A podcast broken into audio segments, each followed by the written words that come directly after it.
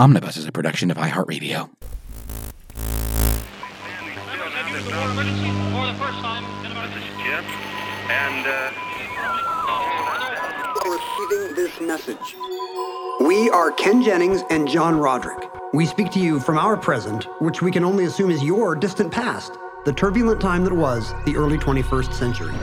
Fearing the great cataclysm that will surely befall our civilization, we began this monumental reference of strange and obscure human knowledge. These recordings represent our attempt to compile and preserve wonders and esoterica that would otherwise be lost. So, whether you're listening from an advanced civilization or have just reinvented the technology to decrypt our transmissions, this is our legacy to you. This is our time capsule. This is the Omnibus.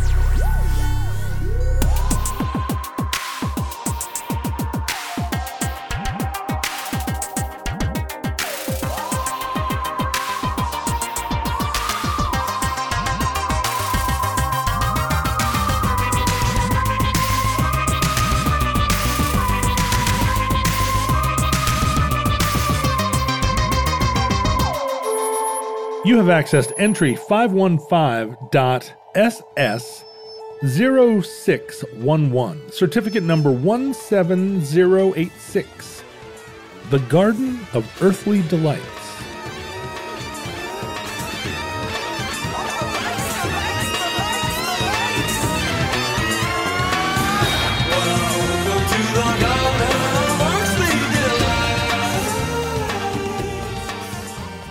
Is this an episode about my house? It is. It's about the omnibus bunker, which we have turned into a future paradise with our little set that can be chess and checkers, or if you turn it upside down, backgammon. Backgammon.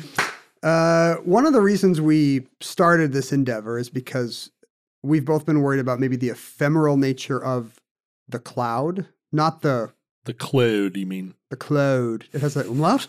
no, It's uh I keep all my data in German servers. I always say it in a Scottish accent. oh, it's The Scot- cloud. like like the Mac- like the The McLeod. fam- McClouds. The McLeods of of Loch McLeod. The reason is that uh, when I first heard of the cloud many, many years ago, It was a, an old Scots it was a, Scots farmer. it was explained to me by a Scot, and I was like, "The what?" And he was like, "The cloud."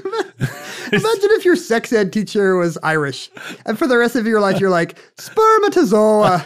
I just thought it was said that way. I did have a teacher in college who said encyclopedia as encyclopedia. Like he said the extra. He, actually insisted that the little uh, the grafted letters, which we've covered on Omnibus, he uh, he insisted that they be pronounced. he's got a serious case of dieresis. And so for a long time, I did say like encyclopedia. Oh, uh, obviously, that's what all the that's what all the educated people say. A lot of people refer to our pronunciations and specifically my pronunciations uh, with a lot of frustration, but you know they all have a backstory. And also, they've all caught on in the future. That's Like right. before we went on, you were pronouncing realtor realtor, It and if you had done that on Mike, you would have changed the future. But you didn't, so now people are still saying realtor, like like uh, realtor, that's what I do. I say that still. realtor, Realtor, because they sell real real estate, real estate. real estate. Yeah, they do sell real estate. Um, and we're one of the reasons why we're worried about the cloud is because people don't have physical stuff anymore. We don't carve things that are important to us into stone tablets and keep them in our house. We just trust that uh, vast corporations will be benevolent enough to let us keep looking at our vacation photos Right. or watching the uh, pornography that we've purchased. no, not even that, but Collected in files. like the you know if i have every season of will and grace digitally at some point some company will be like no you cannot have every season of will and grace and at that point how much language would get lost if uh, not just to us but to humanity if everybody lost their digital footprint if something terrible were to happen we we see it all the time that something that is free, something that we used to own, then becomes something held for us by our benevolent cloud, and then eventually some money is attached to it. Like, oh, now you have to pay ninety nine cents a month, or now you have to pay hundred dollars a year, and pretty soon it will be, oh, you want your vacation photos? Well, here's what you need. and there's an algorithm that prices each one your Right. wife looks very good in this swimsuit this photo is eight dollars Well, it'll be tied to like if your credit rating dips below 650, Photos just start disappearing. it's so so bogus. The Back to the Future future will be real. Yeah. Like people will start fading out of photos if if the future goes badly. Did we talk about this on our show? I have a uh, I have a family member who works as Paul Allen's librarian. I think uh, she has come up before. Yes. And only recently, just in the last week or two, she has expressed that as part of dealing with his estate, like uh his estate now is obviously like billions of dollars and tons of real estate and This is a recently deceased Microsoft billionaire and sports team owner for the future. But she, as his librarian, is trying to deal with his incredible, what she called uh, multiple petabytes of media that he has accumulated. Ooh, you should you should always make sure you delete all your petabytes. Before, Well, I'll say because the- here comes Petabear. Uh, but uh, she said the problem is um, none of this digital media is transferable. No one can inherit it. oh, it cannot right. be. It cannot be disseminated. And so we have these petabytes of just libraries upon libraries all, across all media, but we can't do anything with. It. There are certain kinds of intellectual property law that keep him from transferring the rights to, Well, to his to his. It's uh, just like if it, if it's on iTunes, it doesn't belong to him to give. Uh, the other person, uh, you know, whoever he gifted it to would also have to buy it on iTunes. I mean, it's just the it's as simple as that. It's it, you know, if it exists on discs, it's not. You don't possess the physical media. You possess the right to it. That's why having a basement full of VHS tapes is now, you know, not a it's not a hipster style choice or even a I've given up on life and need to go to Value Village choice. It really is an active libertarian Yeah, I mean, you rebellion and patriotism. You were bragging to me uh, the other day that you had all these DVDs, walls of DVDs, and in fact, you own those things. I'm going to have the only copy of the Disney movie, the one and only genuine original family band. Once once Disney, Fox, Lucas, uh, Marvel uh, decides that Yeah, right. that, that they, movie is canceled, they put it behind a paywall, or they put it behind a double, triple paywall. Double triple paywall. Yeah. But anyway, my uh, my librarian relative was truly lamenting that libraries, school libraries, are dumping media Yep. and putting everything online. She's like, no, don't do it. Keep all hard media because of this effect." I've said this before, but if you are writing a, you know, if you have to go deep on a serious topic, which I have had to do as a writer, not as a podcaster, No. for, for, for this, Wikipedia is fine. Yeah, we don't go that deep. But if you really need to go deep, you will be in a university library for weeks. And I don't know what would happen if that went away because there's some kind of naive assumption, I think, by people my kids' age that everything just got moved to the internet. And no, Sure. almost nothing right. got moved to the internet. So imagine a civilization wide version of this where people are trying to figure out who Gary Coleman was. And they have like four records. What you are know? you talking about, Willis? Is that what you would say to them? I have And traveled. they wouldn't even get it. I have traveled to your era to tell you what you talking about, future Willis. Uh, and this is actually something that happens to us. And so it's, it's terrifying vision of the future. If, if people are, you know, imagine all these future detectives trying to be like, we believe there were four Kardashians, but some wise men say there were five, you know. But this is actually what happens in our day when we look back at records from, say, the Renaissance, people for whom there were not, you know, if, if somebody left behind no letters or writings, we just have very scattered Thank- views of their lives. Thank God for the diaries of Samuel Pepys. Exactly. was, was he a realtor? He was a member of a very vibrant uh, London uh, alternative sex community. yeah, they would get together every night in the Lyceum or the Athenaeum and uh, look at each other's peepees. Yeah, Uh, that's right. And it was fine. And perform hot Carls. It wasn't even gay, actually. No, no, no, no. It was just something everyone did. yeah. So there were tons of people like that that uh, that did keep journals, and it's a treasure trove to us because we might not know what the London fish market looked like if not for Samuel Pepys going there one day, or We should start a podcast that tries to preserve this ephemera for future generations. they would thank us. I think if we would just stop dinking around talking about whatever, talking about the way to pronounce realtor, and Realtor. actually, and actually preserve some knowledge. Um, and a, a good example of a kind of person for whom we just have no information because he did not leave journals or sketchbooks or writings of any kind is the Netherlandish r- northern early Renaissance painter Hieronymus Bosch. How is that possible? We are all very familiar with Hieronymus Bosch. Hieronymus Bosch's best works are iconic today. Museums make uh, and uh, and they're in the public domain. Some museums and sketchy Etsy outfits make millions every year selling socks and ties and uh, like elaborate porcelain versions of some of his surreal visions. If you want to have that on your mantelpiece next to your Dungeons and Dragons giant wagon. Do I ever? I love my giant wagon. You've got your chainmail uh, elves and whatnot lined Uh, up in your campaign ready to go. Mithril or Mithril. It- It's not mithril like mythos. it's I don't know. I always said Mithril, but like myth, M Y T H is not pronounced meath. Right. Yeah. No, I th- I've always said mithril as well. Um, when I have the opportunity to say it, I'm sure somebody's which is never nerd.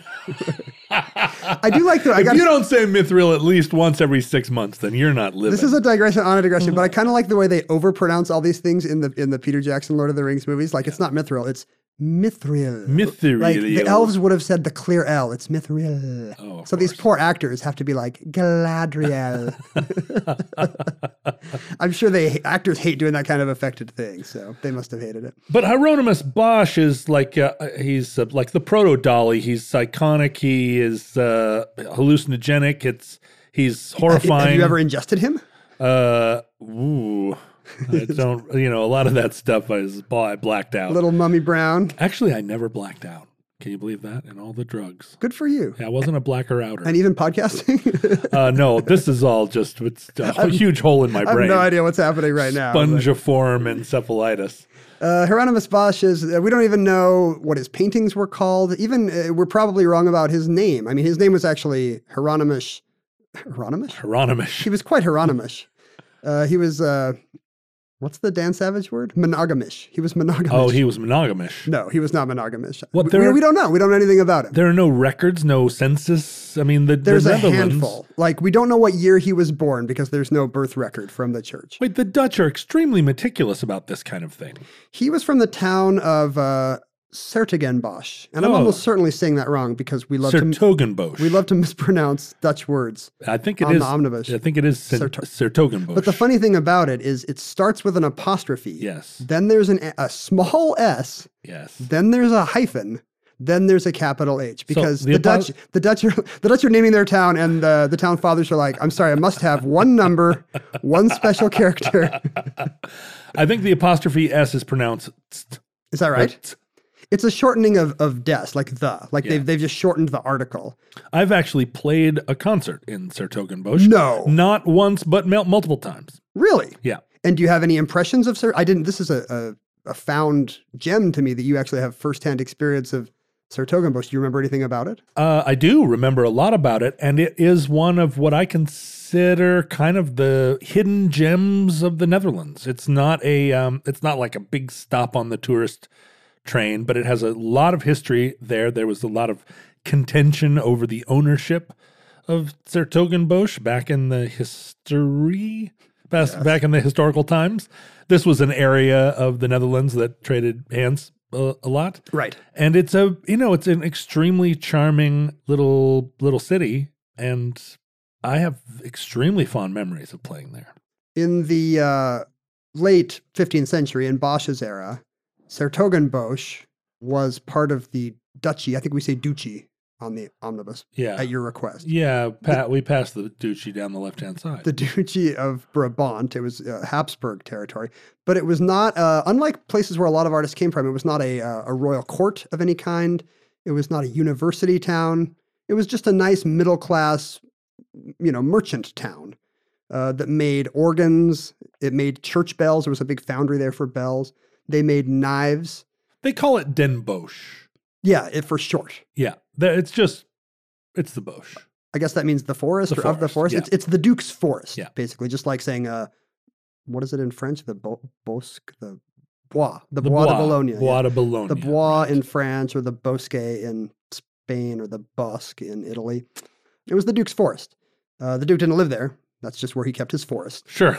And- It's just like Liechtenstein or Liechtenstein, uh, which is a, a country where the owners, the Liechtensteinian family, never had been to They, Liechtenstein. it was a, it was essentially a storage locker. yeah, it was just like the the Liechtenstein family's forest. They're like, we'll give you number eight, and they're like, no, we have a lot of stuff, and they're like, we'll give you this small country. What about this forest? And they were like, meh. All right. Uh, so the only time we have records of Bosch is, you know, every 20 years we'll get a glimpse of him. Oh, here he is. He's apparently in a family of three. His brother's also a painter. And then it'll be 20 years later. Oh, he uh, he's married now, and the local uh, brotherhood uh, wants him to do a stained glass window for for them. Um, Right. He was one thing that 's-Hertogenbosch was a center of was a kind of a local religious revival. There was a, like a, a brother, a local brotherhood and sisterhood A brethren or a cistern yeah, they would have a cistern to uh, hmm to drain everything to throw to, to drain the brethren. to throw witches in. You got to have a cistern to drain the brethren. It's a ugh, ugh. it's a very uh, swampy part of the Netherlands. no matter what we talk about, you're convinced that it's a swamp. This is I love Pretty this. sure. I love this about the omnibus now. Pretty sure anywhere in the in, in the world I can find a swamp. Just give me twenty minutes. Like we'll be talking about the McKinley assassination. You'll be like, it was quite swampy on the expo grounds that day. Well, you know, uh, you know, the, uh, Washington D.C. very swampy, built on a swamp. That's true. Still swampy to this day, unless we drain it.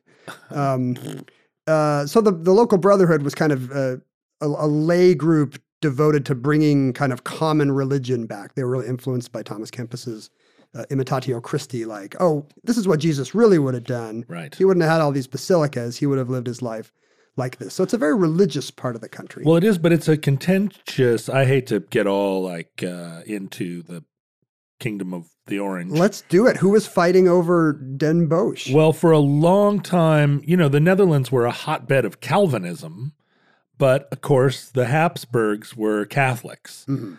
And uh, the Habsburgs controlled a lot of Belgium and the Netherlands during the during the this whole period, sort of thirty years war era.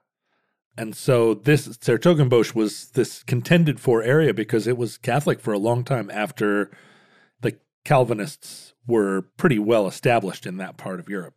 So a lot of the fighting was, well, you know, religious fighting, the best kind.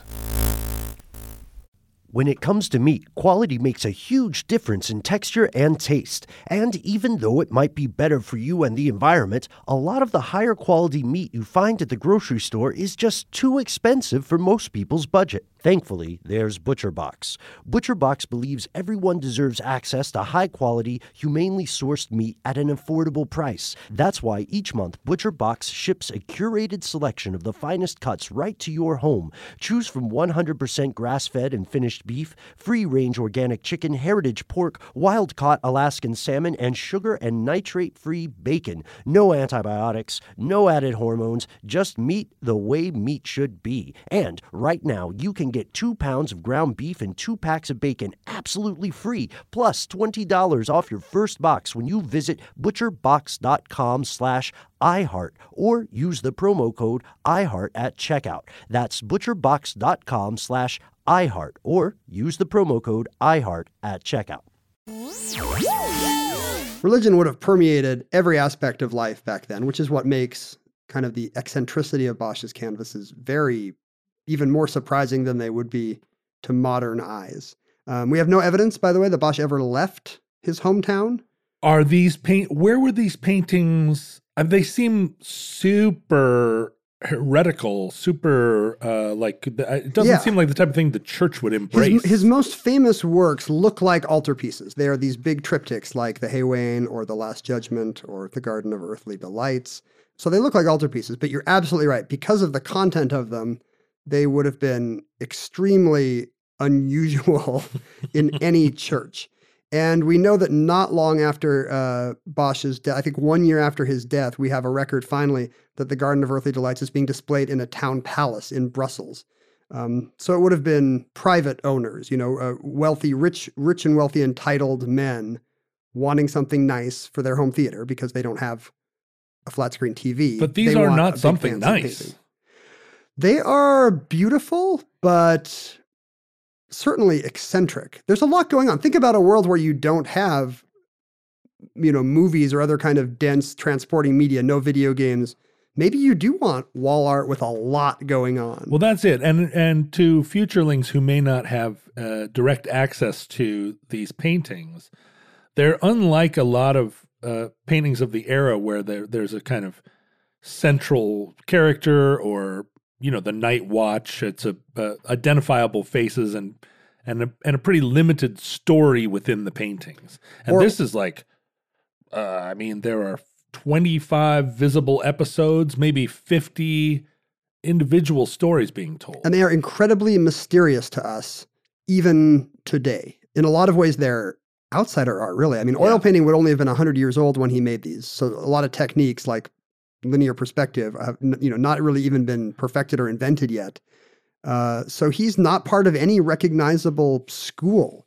He is painting what's interesting to him in a way that kind of has incredible detail and a lot of psychological underpin depth apparently when you just look at the figures and their faces and what they're doing. But it's not even clear what there's a reference to. You know his most famous can his most famous triptych we call the garden of earthly delights but that's not a name that bosch would have referred to it. Before the 18th century when the public could go to galleries and see art when it was just being bought by wealthy collectors or who commissioned them wealthy patrons paintings didn't really have names given to them by the artists the first time this is ever given a name i think uh, the garden of earthly delights is in uh, I think King Philip of Spain, it appears in a catalog of his goods, and it's called La Pintura del Madroño, the painting of the strawberry tree, because strawberries figure into it. It's it's related to the madrona tree we have in the uh, the Pacific Northwest with its so, papery red bark. so this was just a this was a a fetish item or a sign of of wealth. This just traded hands.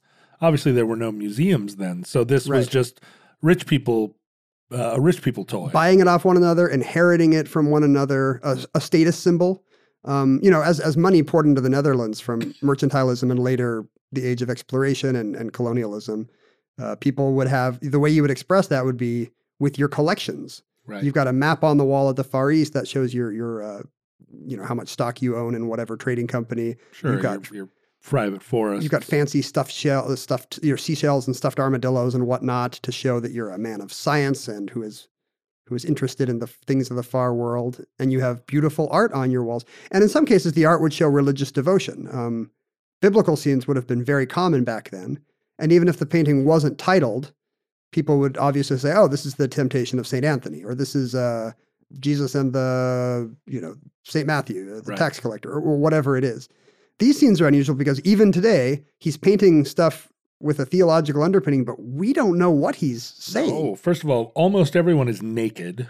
We are looking right now. Are you looking at the Garden of Earthly Delights? Well, so I I, I want to say um, you've spent quite a bit of time in Spain, as I have, and I'm assuming that you have also seen this painting in real life at the Prado it is Museum. overwhelming to see in person. Have you seen it? yeah, I have. So we've talked about the Prado before. I think I was talking about Goya's black paintings in the deep in the bowels of the Prado. Right. Well, uh, there's a couple Goya paintings that I keep very dear to my heart.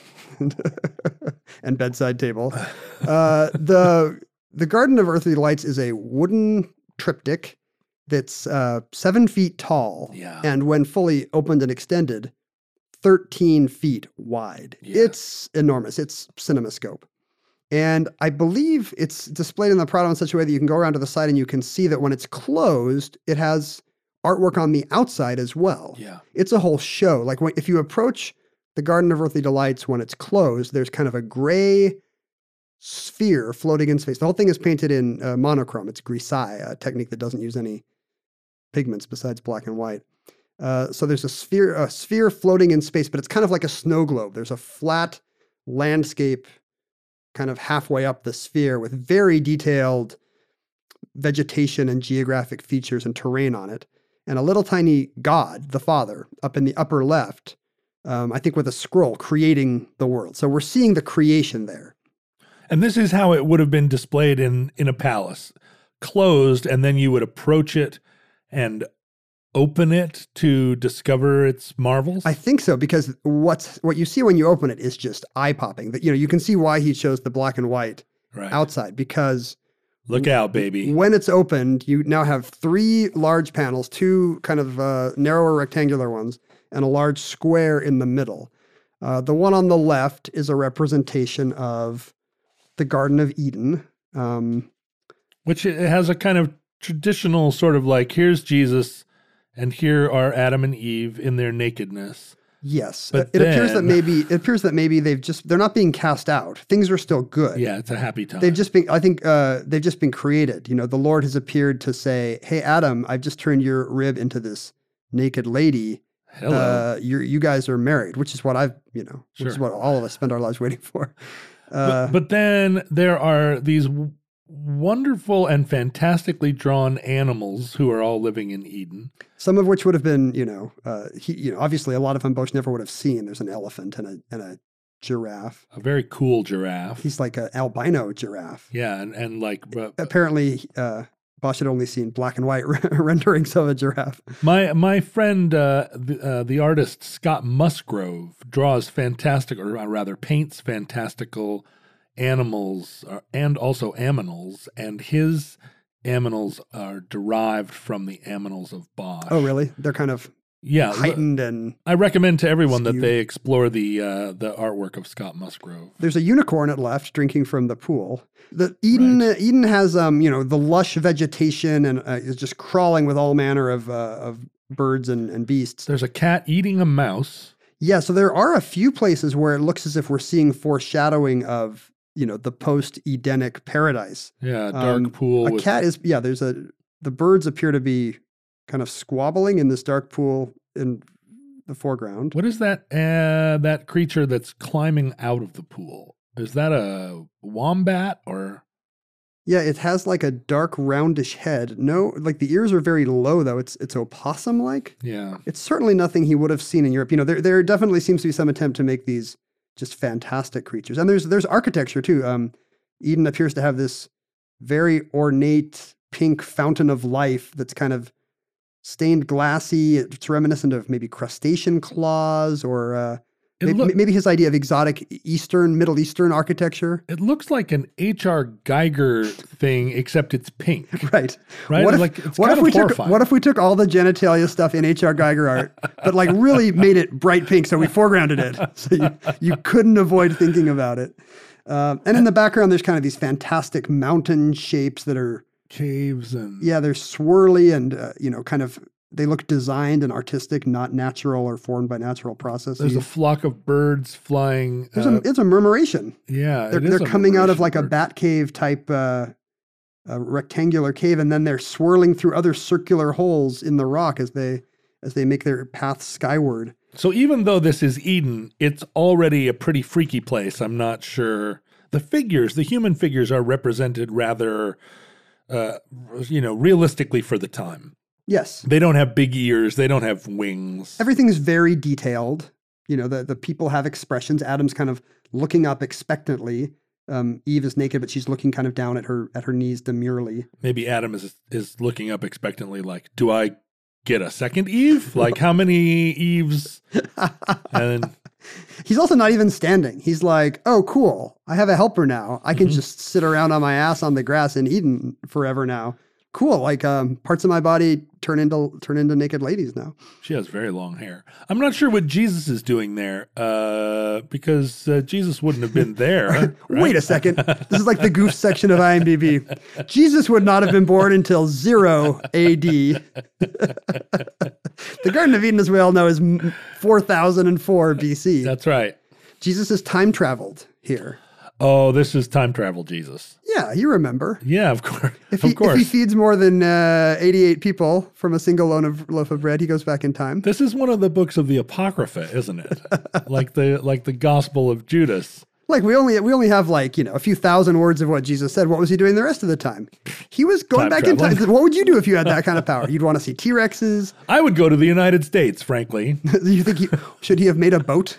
He did later. He can walk on water. Just walk to Florida. Yeah, come on. Come on, Jesus. Walk across the Mediterranean and check out the swamps of uh, of the eastern seaboard. Well, now here's a curious thing. Jesus is one of the only people in the whole painting wearing clothes. Yeah, so uh, you know, in the book of Genesis, of course, the Lord appears and gives Eve to Right. Adam to wife. Right. And so he has painted, To wife. as we say in my uh, in You're about to get wifed. big time, Mister.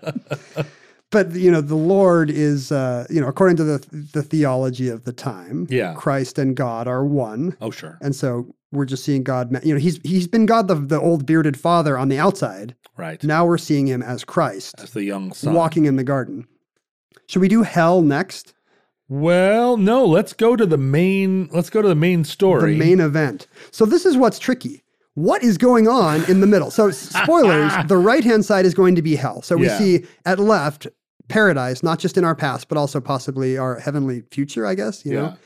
And on the right, we see the tortures of the damned in hell, very, very vividly described. When the hell is um, depicted on The Simpsons, it's generally a version of this painting. There's a bird sitting on a throne eating a man. so there's a bird Well, eating oh, a man. Oh, so you do want to go to hell. take well take go go a couple pages later if you want to see a close up of the bird. If you if you have the if you're not driving your flying cars, futurelings, look at the hell panel of uh, the Last Judgment. The bird has long humanoid legs that are in two urns. Yes, his shoes are green ceramic urns for some reason. He's sitting on a large high bar stool, which is also a toilet. Right? He's He's, a- pooping people in a blue bubble. Well, you see him, yeah. So he eats some people. Ugh. He's eating a naked man who's uh There are birds flying out of his butt. Yeah, so butts are huge, by the way, in all of Bosch's visions of the afterlife. Butts feature prominently. They're they're getting tortured. They're doing things that butts should not do in real life. Oh yeah, there's a guy playing a flute out of his butt over there. There's a, a guy playing a flute out of his butt. In the main panel, we're going to see um, a young a youth placing flowers into the butt of another man bending over next to him. The bird is wearing a an iron cauldron for a hat. Yes, and for that for that reason, he's often called like the king of hell or the prince of hell, like it's a parody of, of a crown or God, the crown that God might have in heaven. Oh, I see. Like maybe this is the the prince of darkness himself. Oh, look above him. he- There's someone on on ice skates, like real ice skates. Yes, hell is very cold here. You know, there are there are boats moving in the waterways of hell, the rivers of hell, the Styx or whatever it is. But there's a weird kind of uh,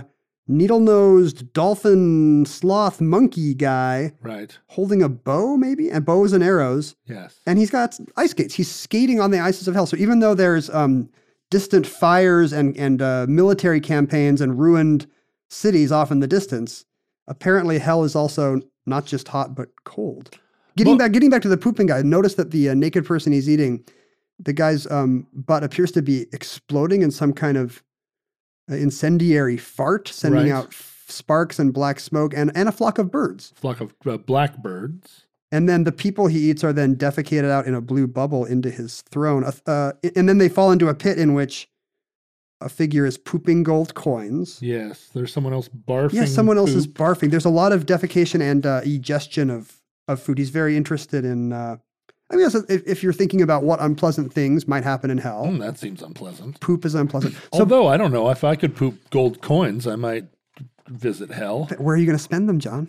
Oh, right, in the poop hole. Does hell have a mall? We don't even know. But the central figure of hell is the uh, really hard to parse uh, male torso that looks like it's kind of made of wood, except it's the his arms are in boats. He has no legs. His arms are in boats, so he's on the water, and they are they appear to be trees with branches. trees with branches, and then his you can see inside his torso. It's like he's been chopped in half at the waist. He's gone through an egg cracking machine. He he's hollow He's looking back sort of passively over his shoulder. and wearing a weird platter on his head on which creatures cavort. Well, and that looks like a bagpipe. So there's not only a giant bag pink bagpipe thing on his head, but also a flag with the same symbol coming out of his torso. Do you see the small bagpipe on a flag? Oh yeah. And I think there's a lot of speculation that bagpipes back then were very funny to people as phallic symbols. Oh, It reminds you of uh, doesn't of, of genitalia. doesn't really, but yeah, okay. I No? mean, if your testicles were huge and your penis was small, which I don't think is maybe that's what's Maybe funny this is about re- it. this is revealing a little too much about Hieronymus Bosch. I guess. Honestly, the tree man is often said to be a self-portrait. We have one Oh. self-portrait of an older Bosch that looks quite a bit like this. What so is maybe the pale man is a. What's all going on inside his body? There is a, a- some kind of a tavern scene. I mean, you'd think hell would not have a club scene, but there is a table with people sitting around. Yeah, waiting for the beat to drop.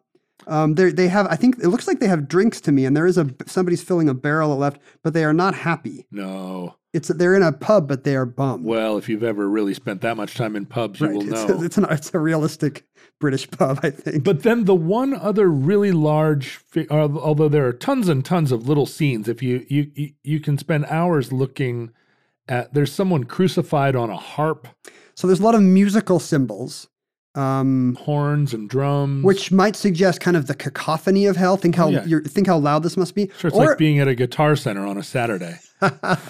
no stairway. or it might be that this is um, what we're seeing is an inversion of all the um, sensory pleasures of earth. They've all Oh. turned bad. Like here, we love to hear a beautiful harp, but guess what? In hell, you're going to get crucified Right. on a harp because you know. Look at this choir. They're they're all um, below this giant. Uh, well, that's a, there's a metronome. thing. There is a huge metronome. A lot of um, a lot of surrealism, oversized body parts and objects like shoes turned into boats and metronomes the size of Can you houses. imagine a more hellish thing than a huge metronome? Just tick, tick, tick, It's coming back. forever. Just tick, tick, tick. It's like Chinese water torture. You would never, ever, ever get used to it. Look how this choir or band or whatever it is. The, for one thing, there's a guy inside the drum, so he's having a really. There's a guy in the bass drum having Right. a bad time of it. That's a bad time. and the other people are having to read music that's been apparently tattooed on someone's butt. Do you, do you Oh, see I below do see the that. green They're lute? trying to figure out how the how the loot part so goes. it's like you're in a band, but check it out. yeah. The sheet music's a butt. Oh, uh, As does- a uh, musician, John, you, you can tell how awful that would be. do they flat the third? We have to look inside his butt to find out. Have you always wanted to learn to play an instrument? Maybe you've even tried at some point, but gave up because you felt lessons were too expensive or that you just didn't have the time. Thankfully, there's Yousician. Yousician is the fun, easy, and affordable way to learn guitar, piano, bass, ukulele, and even singing. Just download the app to your desktop, tablet, or phone and start playing. Yousician gives you 24 7 access to a vast catalog of video lessons from professionally trained educators, as well as thousands of exercises and songs across dozens of music genres, all tailored to your goals. And with Yousician's award winning technology that listens to you play, you'll get real time feedback on timing and accuracy so you can actually see yourself improving as you learn. Start your extended 14 day free trial of Yousician's Premium Plus package at yousician.com slash start. That's unlimited access to thousands of lessons, exercises, and songs on as many instruments as you want for two whole weeks. Just go to yousician.com slash start. That's Y-O-U-S-I-C-I-A-N dot com slash start.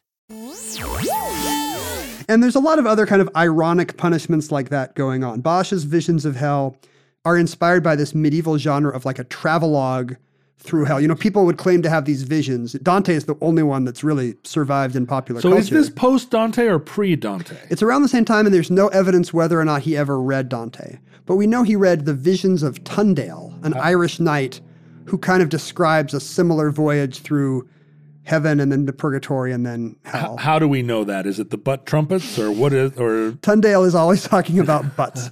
the one thing I remember of hell, and I quiver to think of it, it's full of butts. Uh, we know that because he actually painted a version of, you know, a vision of Tin- Tundale that's Oh. recognizable. And Tundale, I think, invented this modern idea of ironic hell. Like the thing, the sins that you loved will just be revisited on you, Twilight Zone Oh. style. Like in the lower left, we see a gambler at a gaming table, but like the cards are strewn everywhere, and he's he's just been knifed to the table.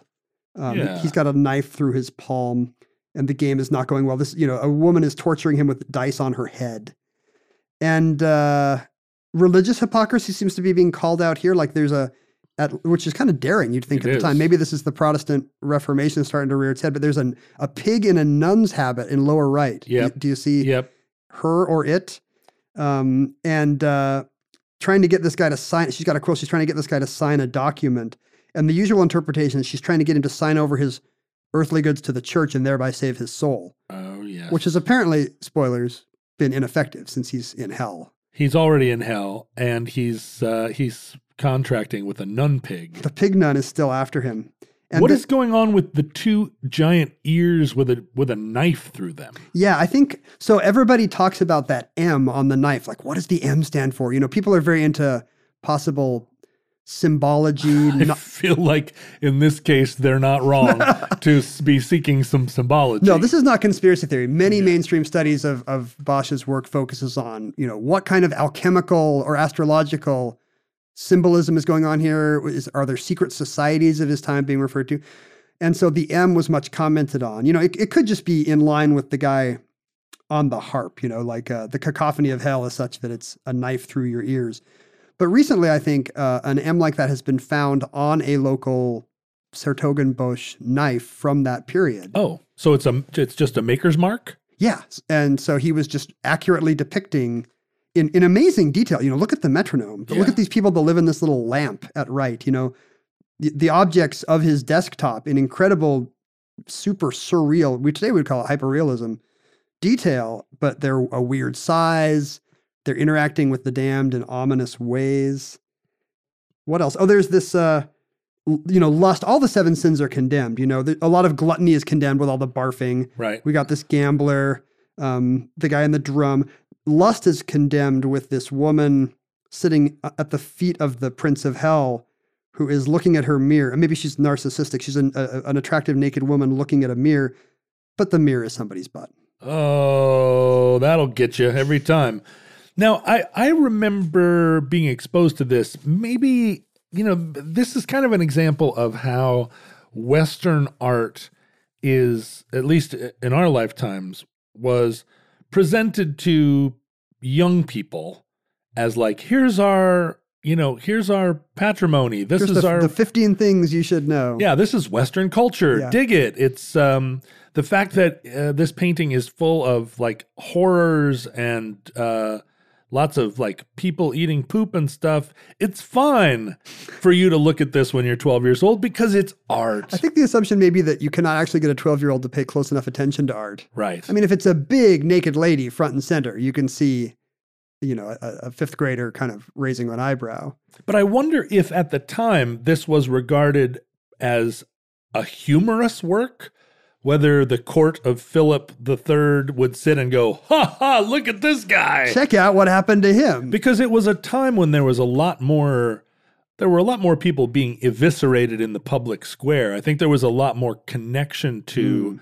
poop and viscera and death because it was you know the, we live in a time futurelings where those things are mostly hidden from us They've been abstracted away from middle class people. yeah we have doors that we close i mean ken have you seen a dead body Only, you know, embalmed and, and uh, at a viewing. at a funeral Yes. how many Two or three. Yeah. I mean, I was with my dad when he died. The only other dead person I ever saw, because I don't come from a culture of open casket funerals. By the time Because you, you guys are always mauled by grizzly bears. yeah, that's right. By the time the funeral happens, there's always a uh, like an easel with a sign that says "We think he's dead." Uh, but in the case, I, I, hope mean, you guys reuse the sign if that com- if that comes up a lot. he was last seen. uh, It's a map somewhere in this radius. But I was with my dad when he died, and he was really the first person that I ever saw who was died. Uh, there was one time I stepped over a guy who was uh, in a doorway. This was back when cities were seedy in a different way. It, Not- might, it, might, it might come back. We might just be in an interregnum of right. Of Disneyfied city centers. But I stepped over a guy, and as I was stepping, because he was just like passed out on the sidewalk, as I was stepping over him, I got a, oh my God, he's dead.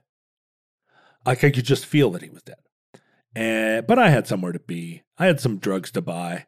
And so I kept going, and I came back about 15 minutes later, and they were loading him sheet over his head.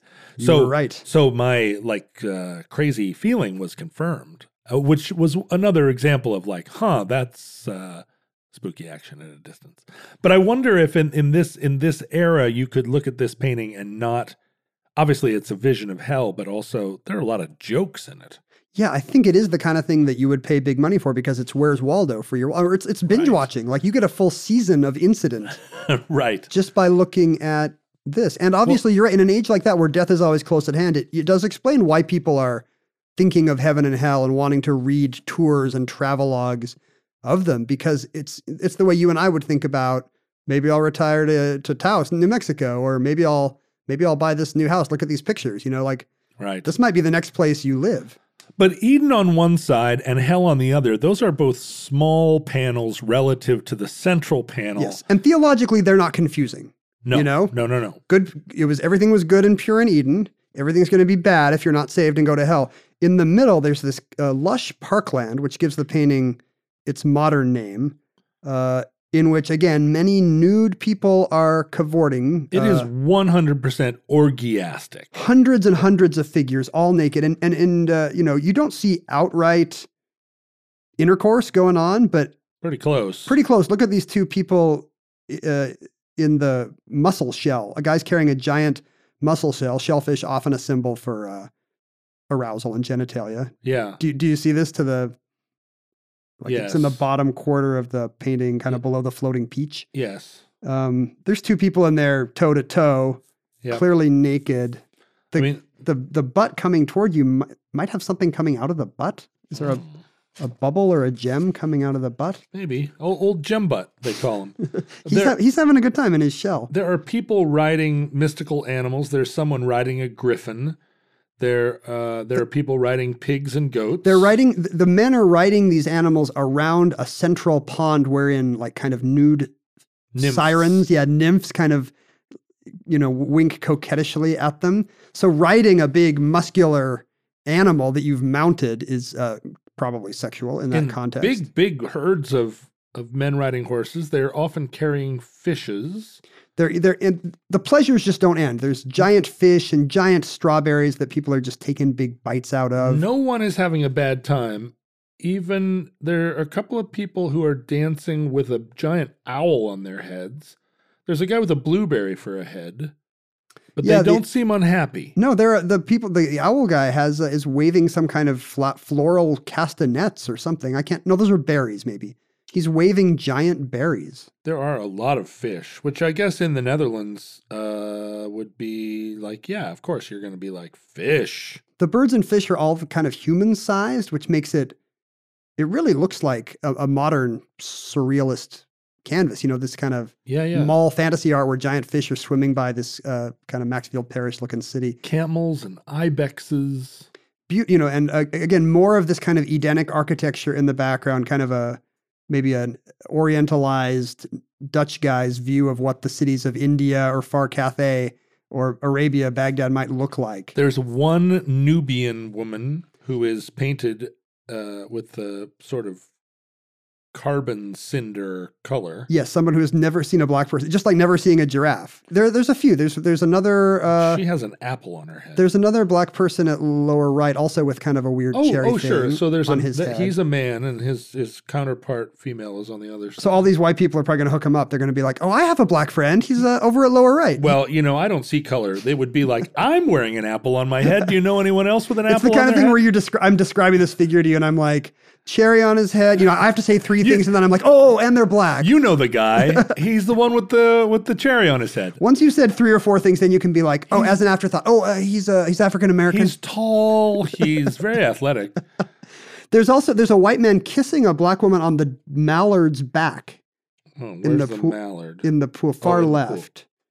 Over in bird country. oh yeah, there's there are a couple So there's of owls there's over some there there's too. some hot interracial love Well, over there. Now that I'm looking more carefully, there are a couple of dark-skinned nymphs, maybe more than. oh yeah, in the fountain. You're right. Um, so he is trying to. He is saying this is He's humanity. he's trying to be representative. there's yeah. no there's no black people in hell I don't- apparently, which I don't is nice. see any Asian people, but maybe he wouldn't even be aware yes, of Asia. I think you're no right. turbans. Are there turbans? Well, nobody's wearing anything. Oh, right. All the all the headgear is like now. Here, you put on an owl. We're ready to go. put We're on ready a- to go. Put on a, put a fish on your head. put a big fish on your So head. now let me ask, uh, since you seem to know the interpretation of this painting, this doesn't really seem like the Earth I know.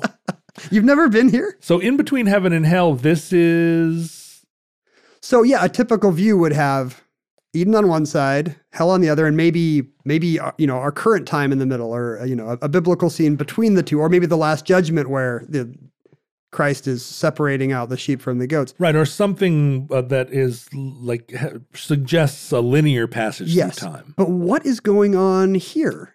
Theologically, it's very confusing to us. And maybe there would have been notes, but maybe the fact that there's no other works like this means that maybe it would have seemed just as eccentric to a viewer back then. Maybe Bosch was just always being like, no, no, you gotta. Th- It's all about symbolism, man. But are these people sinning, or are they acting in uh, in a spirit of innocence? Right. There's a bunch of uh, of readings of this, and they kind of re- revolve around that central disagreement. Like, are we supposed to think these guys are bad? Look at this awful orgy they're having. This is a cautionary tale. Right. This is this is a uh, a clear eyed view of what civilization really is, which is a bunch Right. of naked Right. uh, fish wearing. This pleasure garden is the worst that that our fallen world has to offer. or I mean, if he's if he's saying that, he's really made it look really fun and attractive. Although does, yes, although hell also kind of is fun in a way. So maybe his views are not quite a bit less pooping in the in Earth Or is it possible that this is some kind of innocent fantasy world? Are right we before seeing the fall. Yeah, I mean, we already have Eden before the fall, but is this some like parallel how things could be? Like this is maybe oh, yeah. if, if Adam and Eve had never fallen, what if we were in this kind of innocent, pleasant land? It's interesting because in the the Eden scene, where you would normally find an apple tree as the uh, symbol of the impending fall, in this painting you see a palm tree and no fruit.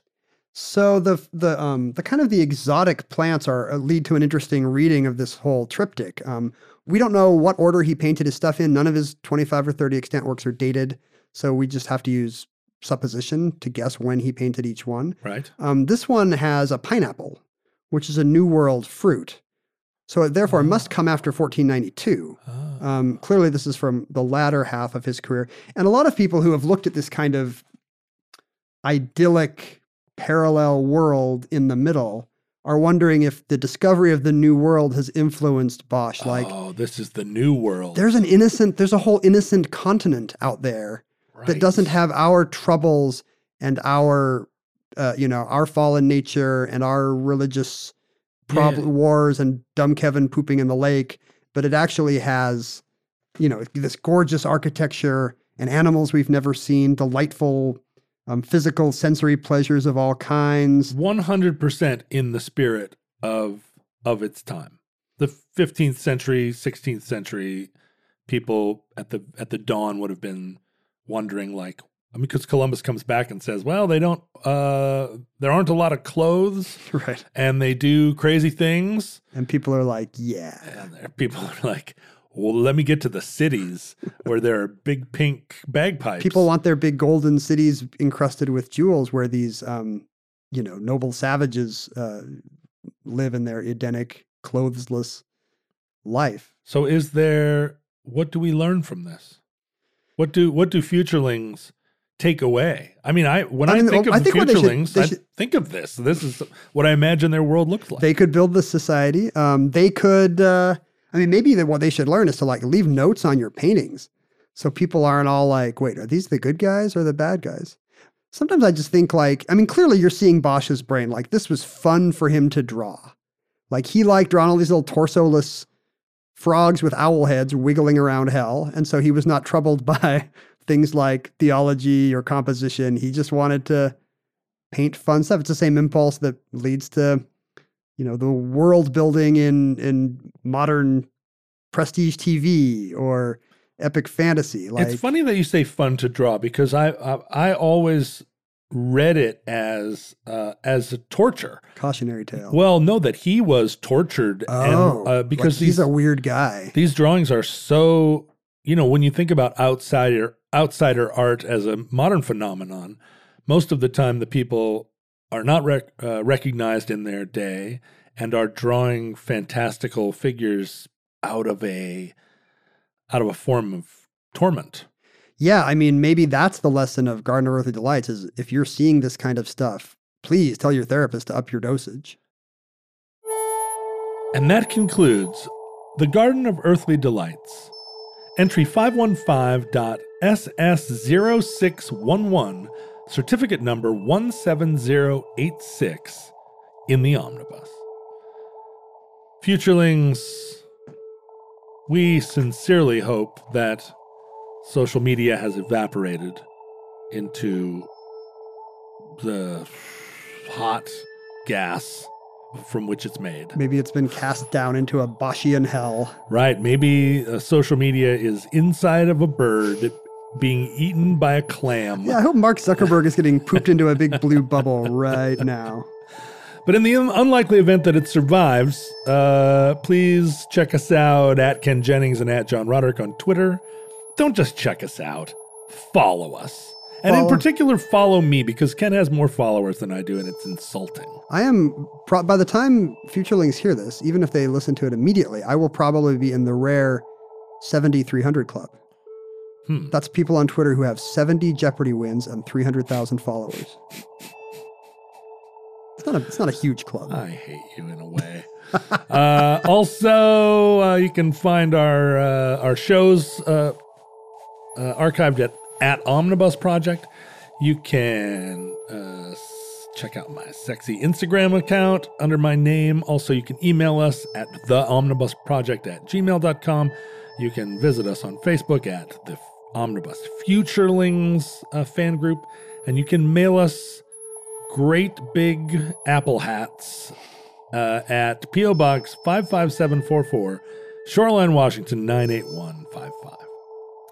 Listeners, uh, from our vantage point in what is to you the distant past, we have no idea how things are going to turn out. If it'll be a, a verdant, earthly paradise with people boning inside giant oysters, or if it will be uh, a burning, ruined hellscape with a giant metronome about to pound down on your head at any tick, second. Tick, tick, That's tick, awesome. You should keep doing that to make it more hellish. We hope and pray that the catastrophe that comes, the comet or whatever, will will hold off. But if it comes soon, this recording, like all our recordings, could be our final word to you. But if Providence allows, we hope to be back with you soon for another entry in the Omnibus.